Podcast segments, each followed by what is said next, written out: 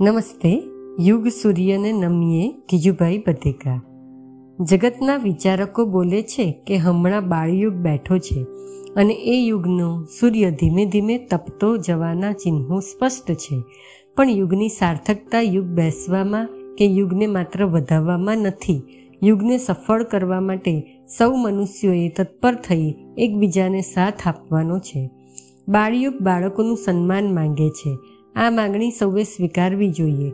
માત્ર શાળામાં જ બાળકોને સન્માનવામાં આવે એ અધૂરું છે. જ્યાં જ્યાં બાળક વસે છે, જીવે છે, ત્યાં ત્યાં તેને સન્માન મળવું જોઈએ. સન્માનનો અર્થ બાળકને હાજી હા ભણાવવાનો કે તે કહે તેમ કરવાનો કે માનવાનો નથી. આપણે બાળકરૂપી નવી ઢબની એક વધારે સત્તા સ્થાપવાની નથી. બાળકને આ પણ પરરાજ ભોગવાની ઈચ્છા પણ નથી. તે સ્વાભાવિક રીતે પોતાની અવસ્થામાં પોતાનું જાતે વિકસવાનું અને આગળ વધવાનું, પોતાનું કુદરતી અને અંતઃપ્રેરિત કર્તવ્ય કરવા માંગે છે.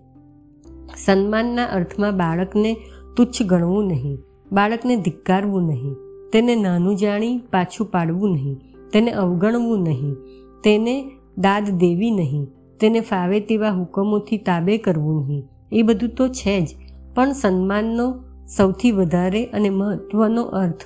અર્થાત, રહસ્ય એ છે કે બાળકને પોતાને જ પોતાના વિકાસ સાધવાનું કર્તવ્ય, તે કર્તવ્યમાં આડ્યા વિના, આડા આવ્યા વિના તે સાધવા દેવું જોઈએ અને તેમાં સૌએ મદદ કરવી જોઈએ. પ્રત્યેક મનુષ્યને સ્થાન અને માન છે. પ્રત્યેક જીવને સ્થાન અને માન ઘટે છે. પ્રત્યેક વસ્તુને સ્થાન અને માન હોઈ શકે છે.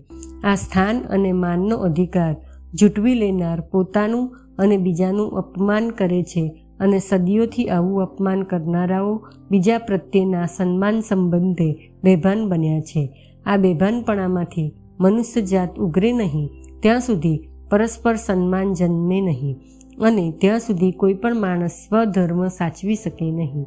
પોતાના આત્માને સાક્ષી ગણી સત્કર્તવ્યનું પાલન કરવું એ સ્વધર્મ છે. આ પાલનમાં વચ્ચે પડનાર મનુષ્યનું અપમાન કરે છે. બાળકનું અપમાન, મનુષ્ય મનુષ્યનું અપમાન કરે છે તેનું ફળ છે. માણસો અપમાનને સહન કરીને એટલા રીઢા થઈ ગયા છે કે તેમને બાલ સન્માનનો વિચાર સ્પર્શતો પણ નથી. સદીઓની ગઢ નિંદ્રા જાગૃતિની કલ્પના કરવાની ના પાડે છે અને જાગૃતિની વાસ્તવિકતાનો સ્વીકાર કરવા સામે લડે છે. આ અંધકાર છે. યુગ સૂર્ય આ અંધકારને ફેંકવા માટે ઉગે છે. આપણે એ સૂર્યને નમીએ અને તેના કિરણોને ઝીલીએ. અસ્તુ.